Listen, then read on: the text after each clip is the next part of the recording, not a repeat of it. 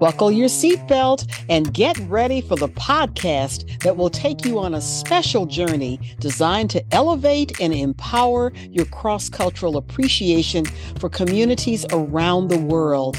Hello, I'm Carol Copeland Thomas. I'm your host of Conversations with Carol, the weekly show that connects culture with collaboration and community. Welcome aboard. Today's special guest will share how the University of Michigan is archiving its African American student body from the years 1853 to 1970. I'll tell you why this topic is so important to me. Let's jump right in and meet Dr. Richard Smith.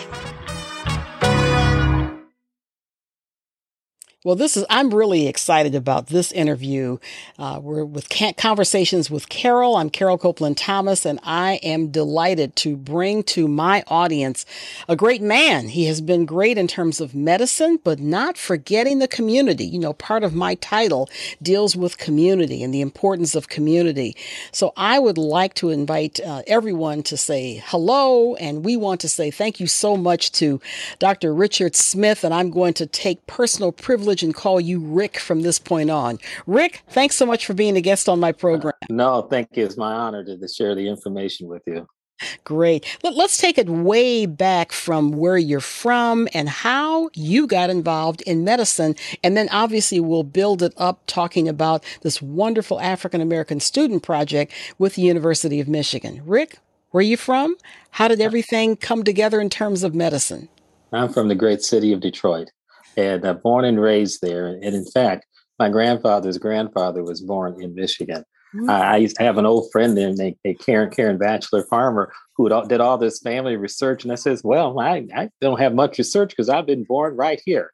and but uh, so I know a lot about the Detroit, and also an, an interest in history, uh, mm-hmm. which uh, helps uh, helps us put a lot of different things together. As a physician, you always take patient's history, but sometimes you have to go into the family history to find out what's going on with them. Mm-hmm. And as you begin to explore things, it's amazing what you come up with.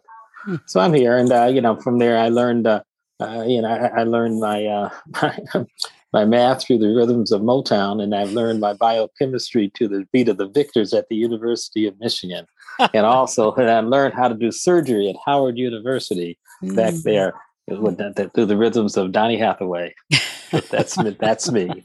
Wow. So from uh, now we always say from Detroit, what high school did you go to? That's always the leading question when, when you're from the Detroit area. Well, I went to the best high school in Detroit, obviously and that was called Mumford High School. That's part of Detroit. yeah. Oh yeah, we were the best high school. Yeah, uh, see, during our era, everybody, we had yeah. rivals. So we had Mumford High School, we had Central High School, we had Northeastern, and you had the best high school, Cass Tech. That's where I went to school. which, which, which we had more National Merit Scholars in Cass Tech, and we also won the city champs in basketball through there. So that's all I have to say about it. You know, some people rest on laurel, some people create history. oh, too funny. Too very funny. So, from Mumford High School to the University of Michigan, tell me about that that transition and was medicine on that road path for you, that path when you graduated from Mumford High School? Well, well again, I, I started Michigan. I was 16 years old, so it was a little different. I didn't know what I was going to do, and um, uh, and uh, I got together with I pledged a fraternity there, and uh, which was a great thing to do because within that, my dean of pledges, he told everybody the first day they were there that you're not at Michigan to pledge, you're here to, to get a degree. Mm-hmm. Now, I mm-hmm. want to see who's interested in medicine. And they put you with the people who were going to medical school and some who were in medical school. Mm-hmm. If you're interested in law, he put you with folks there and uh, in the law school. And engineering, which is a big engineering program, they would put the fellows there as well. And it was all about study and preparation and surviving the University of Michigan not all that craziness you hear about or see about now. Uh, it, it, it, was that sort of thing. He would go on to be a, uh, one of the most well-known dentists in the state of in the country, really. Also, the mayor of Saginaw, Larry Crawford, That's, and he would go on to do wonderful things throughout the mm-hmm. country mm-hmm. in terms of uh, helping uh, people uh, get dental care, but also in business. Mm-hmm. And but that's the kind of individuals you'll have. In my cohort of people, there were more than a, a dozen people who went into medicine at that time, and that's how you survived in Michigan. So, when you were there and your mentor, did he plant the seed about medicine or was it already germinating when you were in high school? Well, again, at that point, everything was germinating. You're going to be a doctor or a lawyer. Those are things which were driven into you from your mm. family, from your church, from your community that you went to school to do something and to be something to help people. Mm-hmm. And so the best place to go at that time was indeed Michigan because they turned out more physicians than any place else in, in, in the country aside from Howard and Meharry. And that's how you went after that. And then you got to a group of people who were committed to success. Mm-hmm. And we're not talking about people who, who are like 30, 40, 50 years old. We're talking about fellow students and who came together and guaranteed and supported each other to uh, attain that goal. Hmm. That's how I, I, know that's how I got through undergraduate and certainly graduate school. And it's uh, refreshing mm-hmm. to hear you talk about, hear this classmate, peer, colleague, collective that we help each other to succeed. That's the way it should mm-hmm. be. Yes. That's the way it's supposed to be. Right. And these are students who, who just performed at the highest level and they continue to do so and mm-hmm. grow off of each other and and with with nothing to say uh, you know we didn't have facebook to say look at me how great i am they just knew that they had a responsibility to be great and to do great things. Excellent. And so, from University of Michigan, uh, where did you go from there? Tell us about your medical training. I, I went to Howard University, uh, a campus down there. I, I, had wonderful professors. When I walked in there, you just knew that this was a place, and they guaranteed your success. You know, if they didn't, if you didn't come out of there, there there was one less doctor on there. They were committed to your success. And mm-hmm. again, they had very high standards. You had to pass boards, you had to do well in school in order to get to the next level. And we had great professors like LaSalle Leffall, like Dr. John Clark. Our, our, our dean of the medical school actually was a, a, re- a retired general in the U.S. Army and, and a PhD and a pathologist. I mean, these are the people who drove you. And it was a fascinating experience to operate in the same operating rooms that Dr. Charles Drew operated in, mm. to work in the same chemistry lab that, uh, that Dr. Percy Julian discovered his, his, his great steroid use. Those are some of the things that you, the intangible things that you can talk about about your experience at Howard. Mm. That's incredible. That is really incredible. Mm-hmm. So we're going to just sort of speed things along. You now have been become a uh, uh, an amazing physician, uh, obstetrician, and gynecologist. I believe um, awards, achievements, and also I believe the first African American president of the Michigan Medical Society. Tell us about that. It's a Michigan State Medical Society. It's one of the oldest ones in the country. And uh, uh, there, there are two great medical societies the American Medical Society and the National Medical Association, which was created by African Americans who, at one point in history, were, were barred from belonging to the AMA, particularly in the southern southern states. Mm-hmm. And uh, on that, um, and, and, Michigan is uh, very proactive, but it still took a long time before they can have a president in this 144 year history. I was the first one. Wow. Um, mm. On that. And I salute you on that because my very dear friend, Dr. Alice Coombs, was in many ways your counterpart. She was the first African American president. I believe she was the first for the New England Medical Society around the same time that you were president in Michigan. Mm-hmm. Now, I always look at this. People always say we're first at that, this or that, but uh, being first is, is, is, a, is an important point. But what happens to the next 10? Are you encouraging other people to follow in your path? Are you helping other people? You direct them into that. And I, and I think that's one of the successes that I have is to invite other African Americans to participate in the majority organization uh, to make a difference. Mm-hmm.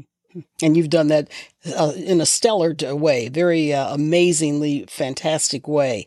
So, where were you and when did this incredible website take place? Oh, this this this is fantastic peoples at the University of Michigan Bentley Library. It all began. Uh, Michigan was celebrating its bicentennial, which was would have been in 2017. So, in the year before that, they were organizing, getting stories to tell the stories of that happened during the 200 year history. And they started out with this um, this timeline of the 200 years. And they have the who was the first woman, who was the first Asian, who was the black person, who was there, who were the the, the people who who won awards, who were the the physics people, people with the internet, the astronauts. They did all that stuff. I said, man, this is some fantastic messages going. On. I kept looking. I'm going over every decade, and I'm looking, and I'm looking, and I finally found some black folks. Mm. And this it was good. I was happy to see that. And but the thing that disillusioned me or, or I question is that uh, when you looked at it, they told the stories of four a- African American scholar athletes. And I'm saying, in 200 years, the only thing you can talk about are our athletes. You know, we were much more than that. Um, and uh, and so I raised a question of that. And there were people who had the similar idea. You know, everybody has a story. I got that from Karen. Everybody's got a story, and that uh, Karen Batchelor, and, believe Karen you're talking right? About, yes. yes. and so so I mean, you um um you know, and so so I tried. I reached out to the head of the the committee, the bicentennial committee, the head of the chairman of the history department, and um, the was author of some of the articles. 2014, 2015, what time period was that, uh, Rick? This is in 2016. 2016, okay. Mm-hmm. And just raised the question, hey, can't we tell some other stories? And we have incredible alumni through there. You know, we, we Alexa Canady, uh, who was the first African American uh, pediatric neurosurgeon uh, who who was there. We had people like uh, Manny Rivers, who was honored by the National Institute of Health because his really directed care to, to treat um, pneumonia and intensive care medicine. We have people, we have a, a fellow who graduated in 1911 who did a structural design for how to build bridges and suspension bridges came out of Cornelius Henderson, a graduate of the engineering school. And there's a bridge that goes from Detroit to Canada called the Ambassador Bridge, which he actually did structural design for. Amazing. Wow. But from the Canadian side, because the United States companies wouldn't hire them. But that's another story that we can get into. One of the many stories that's covered in the survey. Mm-hmm. So, from this uh, 200 year anniversary of University of Michigan, 200 years, mm-hmm. um, 2016, you asked the question beyond the athletes, and we give all uh, respect and celebration to uh, black athletes in particular. But you said, aren't there more scholars and uh, individuals in the, the African diaspora who have crossed the paths of the University of Michigan. So, where did it go from there? Well, the, then you you have people on the at the Bentley Library like Brian Williams, an incredible person who actually provided the insight and the energy and the force behind creating this. And it was said by the director because he said, "Yes, that's true. We all talk about the first, but nobody talks about the 101st. And the 101st uh, student at the University of Michigan graduated in 1903, I believe, 1902. He was a lawyer. He was a lawyer who not only did that, but he brought other students into the medical, into the law profession as well. He would start several chapters of the NAACP. He was a civil rights attorney. He created all sorts of things force of people of the state of Michigan and nationally. He his uh, his two three generations behind him have become Michigan lawyers as well, mm-hmm. and he did all these remarkable things on one leg because his leg was injured in a farm accident or train accident. Wow. He was a youth. Uh, this is Oscar Baker that I'm talking about, an incredible man. He highlighted the, the progress of African Americans in the 1915 um, essay that he put out, uh, which was sponsored by the, the, governor of the state of Michigan. He was on that level. Hmm. That's the 100th graduate of the University of Michigan. My goodness. And so now the project has grown to the point where I believe there's some 6,000 uh, students, graduates who are featured, African Americans who are featured in this incredible database that goes from 1853 to the year 1970. Uh, what was it like working, advising Brian and the others on this project as they built out this incredible database, Rick? Well, Brian has all the information. The Michigan in the archives of every institution, there's archives. Someone has to take the time and energy and the instinct to go through all these. These are just enrollment cards, address cards, and, and he he did this with his team. He put together, and, and there was a great deal of enthusiasm and goodwill when they were doing it. And uh, we started out slow. Uh, we identified uh, since 1853 uh, 3,280 students who had attended the University of Michigan. That's over 3,000 individual stories that can be told. Yes. And, and you began a process of, of telling the story and putting it together.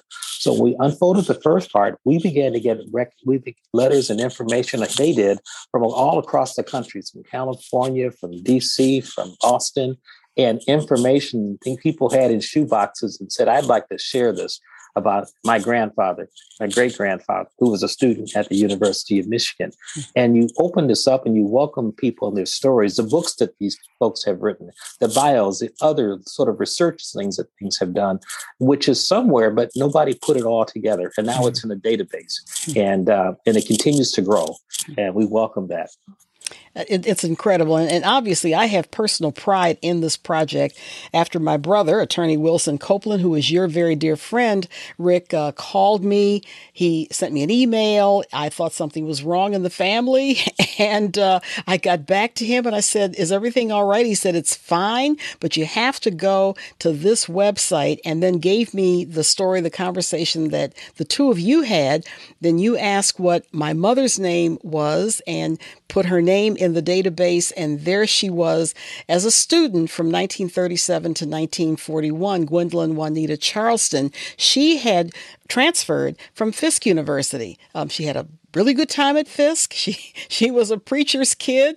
I think she probably had a little bit too much fun, and so as her parents, my grandparents, surprised her uh, and drove down to see her, they realized mm, we need to move her to another school, and that's why she went to the University of Michigan, where she received her undergraduate and graduate degree, and everything is there on the database about my mother. And then wait, there's more, and my brother didn't even realize this that my grandfather also took graduate classes at the University of Michigan while he was the pastor of Bethel AME Church in Ann Arbor, Michigan. So he had graduated from Wilberforce uh, University and then took these graduate courses at the U of M, and his record is also there. I, I just was in tears and just was so proud of my parents, my grandparents.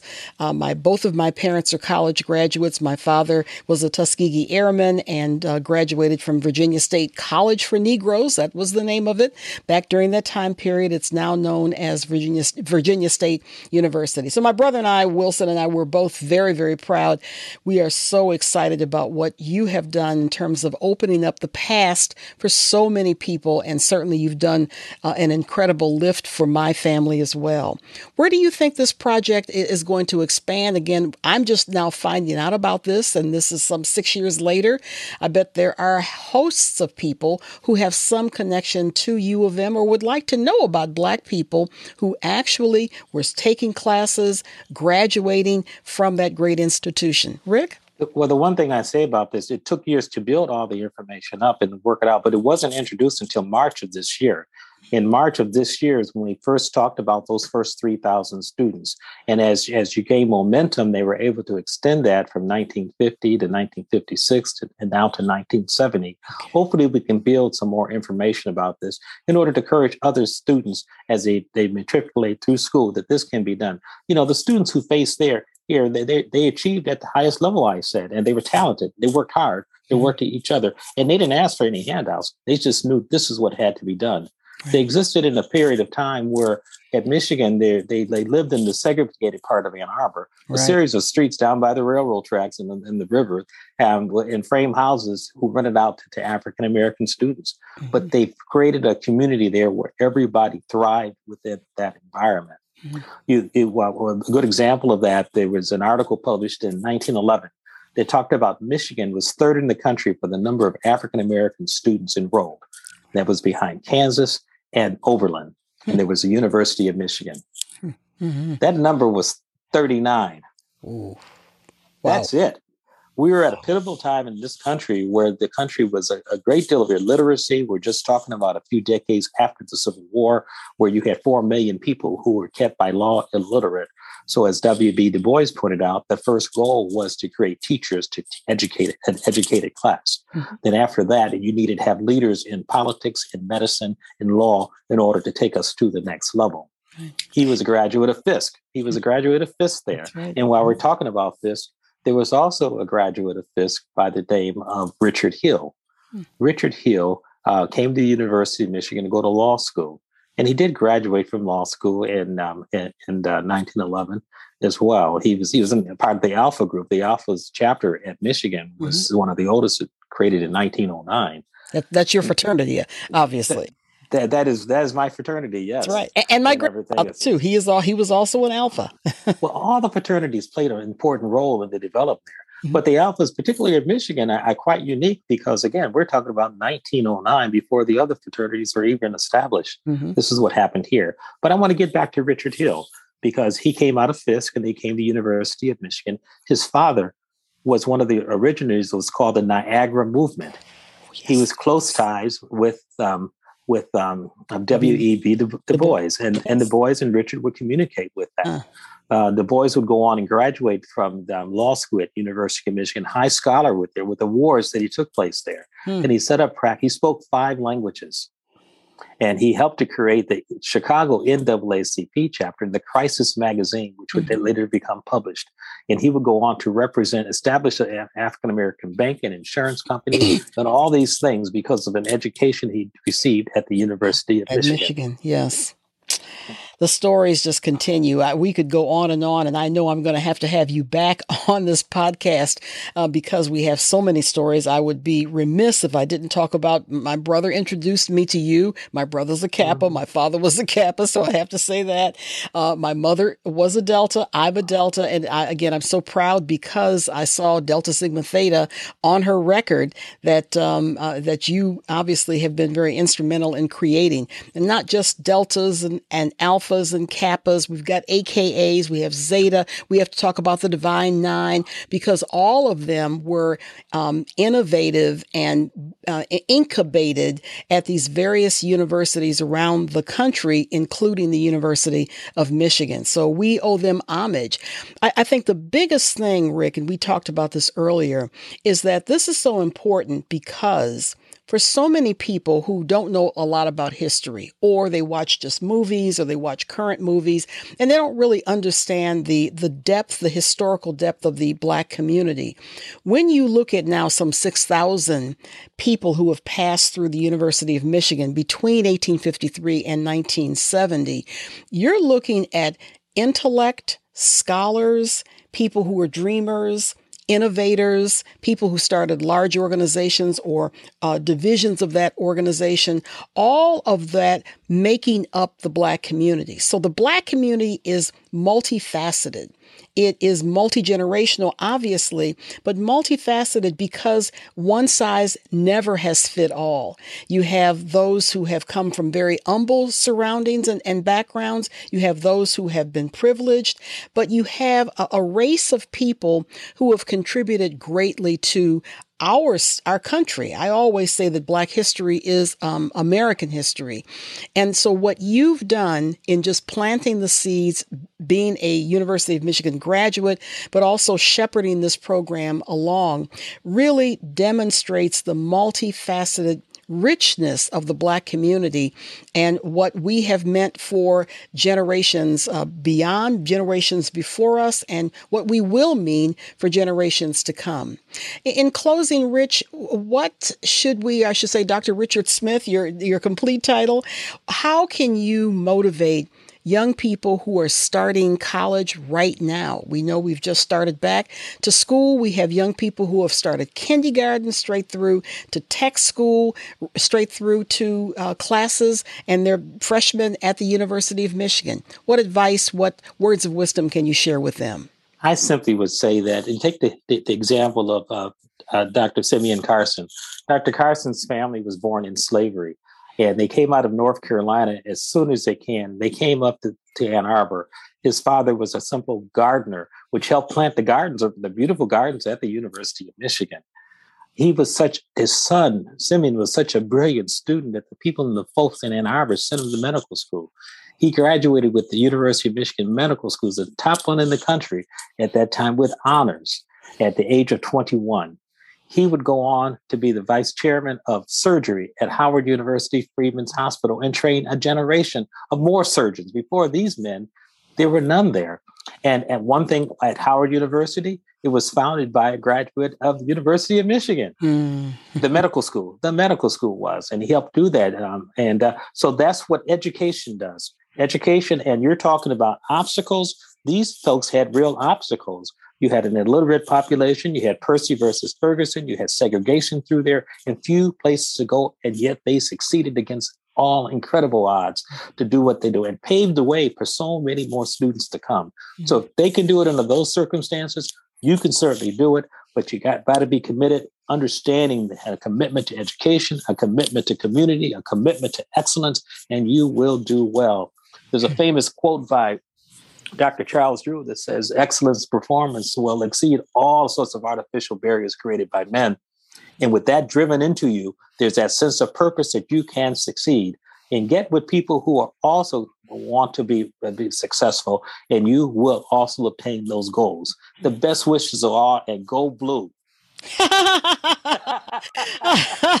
Dr. Richard Smith, boy, you talk about a, a, fireball, a firebrand of excellence and motivation and encouragement. Uh, we salute you. We say thank you so much for being my guest on Conversations with Carol. We're going to have you back.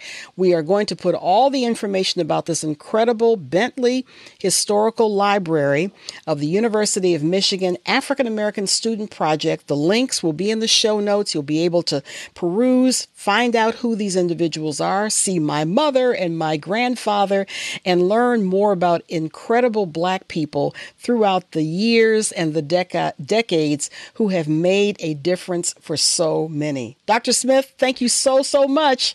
Thank you very much for inviting me on. All right. Take care now. Okay. All right. Take Bye-bye. care. Bye bye.